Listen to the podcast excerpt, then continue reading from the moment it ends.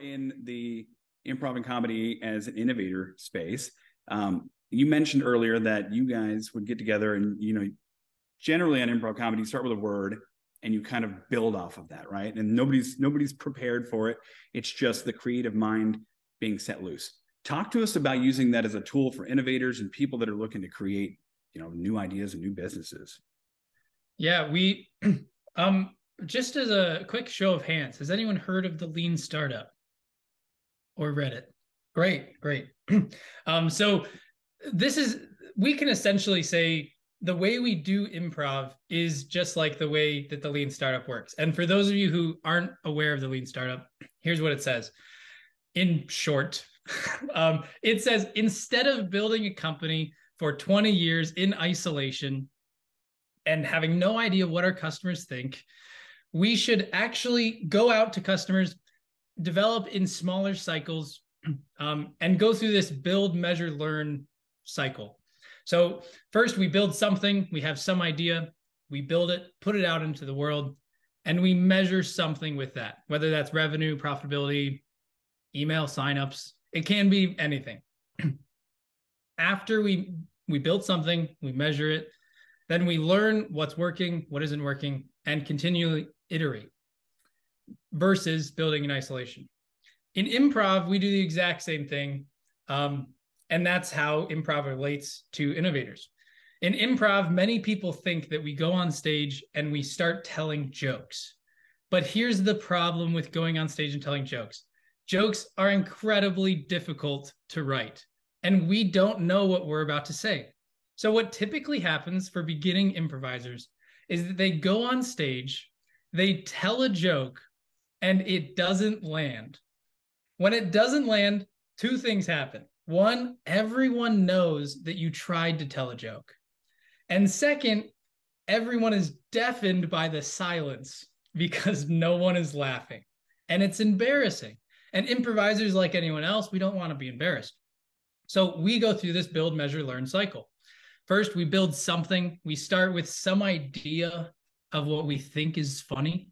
Um, it's not a built out idea, it's like a half baked idea that we just throw out the good thing about improv comedy is that this measuring is built in because we have the perfect measuring system because we can hear their laughter immediately. We say something, if they laugh at, at one part and not another part, we go through the build, measure, learn cycle, and we learn that that part was pretty funny. So let's double down on that. Let's leave behind the things that aren't as funny and through a conversation with the audience, we develop uh, this idea of a scene, and we're really co creating with the audience. That's very similar to innovators because very often we're co creating our companies, our startups with our customers. And it's the exact same thing. Everything I just said um, about our audience, our customers, applies in startups where we want to continually go back iterate with them, figure out what is their problem. For us, it could be they want laughter. their problem is they don't find enough laughter in their life. They're coming to us, and we are trying to solve that problem with this conversation. Um, but that's the that's one of the bases uh, for how we use improv as a tool for innovators. Yeah, and I'm I'm glad you touched on that, especially for building you know alongside or co-creating with your intended market or audience uh, because so many times people get into business uh, and they start it the wrong way or the wrong voice or the wrong message and instead of admitting it and moving on saying yes and let's build on this and fix it it's a no but you were the wrong person i'm going to the next one and the next one and then they burn out the company dies the idea is you know is fizzled it's, it's never sees light and then on the other side of that coin is the rest of us watch that happen we get a little fearful, right? And then ideas that should have come to light, should have come to reality, are uh, are hidden. They're they're stifled, or they don't ever they don't ever see the light of day, right? And I love that that's what you bring is this availability to create something that's just not only measurable with the audience and measurable with your success as a business, but you have the ability to create these collaborative moments, these discoverable moments. There's nothing more frequent in the world than unrequited genius, right? Somebody that knows it all but doesn't want to share it. Like nobody, no, nobody needs to be that person. There's no joy in that. And we're trying to create joy in community. We're trying to create joy in small business. We're trying to create experiences. And if you can see the actual joy, the laughter, the energy coming out of you know co-creating a business and really getting feedback in a meaningful and playful way i mean that's that's the most exciting way that i could ever think about building a business. And so i think there's so much power in what you do in training people to utilize improv as a tool for innovation nathan. I think there's just so much in that. Yeah and for example of of how we i apply that into my company uh, because for me my customers are all of the people that are in my workshops. Usually we go into existing groups um, but those groups, the, the individuals in the groups rarely are paying us. But in the end, they are the users of our product, our workshops. And so we need to make sure they're really happy. So the way we use this conversation with the audience um, from improv into the company Greenlight Improv is at the end of every workshop, as long as the client is okay with it, we have a workshop or we have a survey.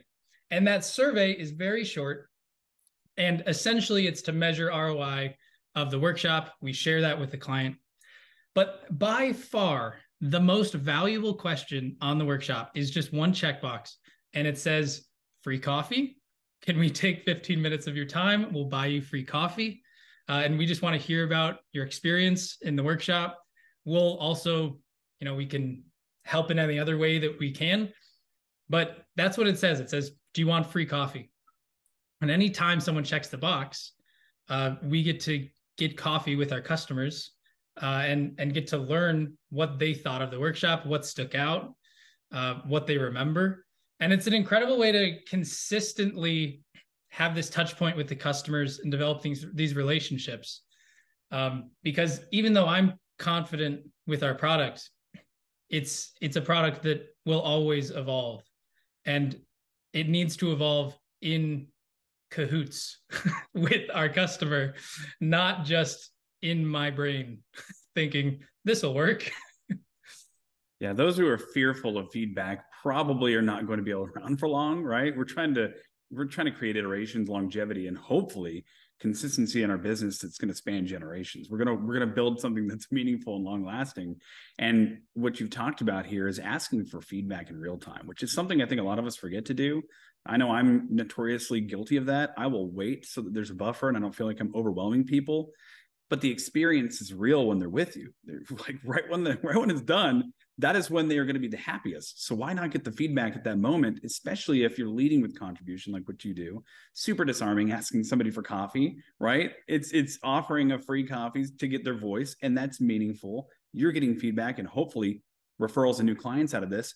And at the same time, you're doing what Amy said, you know, or, or Tamara said here in the in the chat is you're co-creating the deep work. You're doing all of the deep, meaningful work of building your business with your market, and the feedback loop's got to be part of it. It's got to be part of it.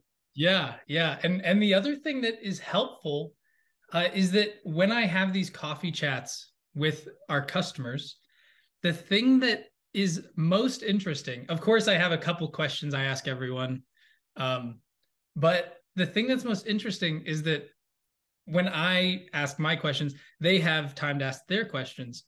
And sometimes when they ask their questions, I realize that's interesting. I should touch on that in our workshops because I bet that's something that other people are wondering. Or, huh, there are two people that asked me the same thing. so early on, I told I told one story that I thought was very helpful in helping people understand the theory of yes and. I thought it was the best way to understand this. And this was a long time ago, but I was getting coffee chats with people and I asked them what they thought of that story. And they were like, man, I did not understand that at all. that made no sense. and I, that was a big moment of realization um, where you say, no matter how much I love telling the story and how much I think it's useful, clearly there's something wrong with it. and it's just not worth it when there are other ways to explain these concepts.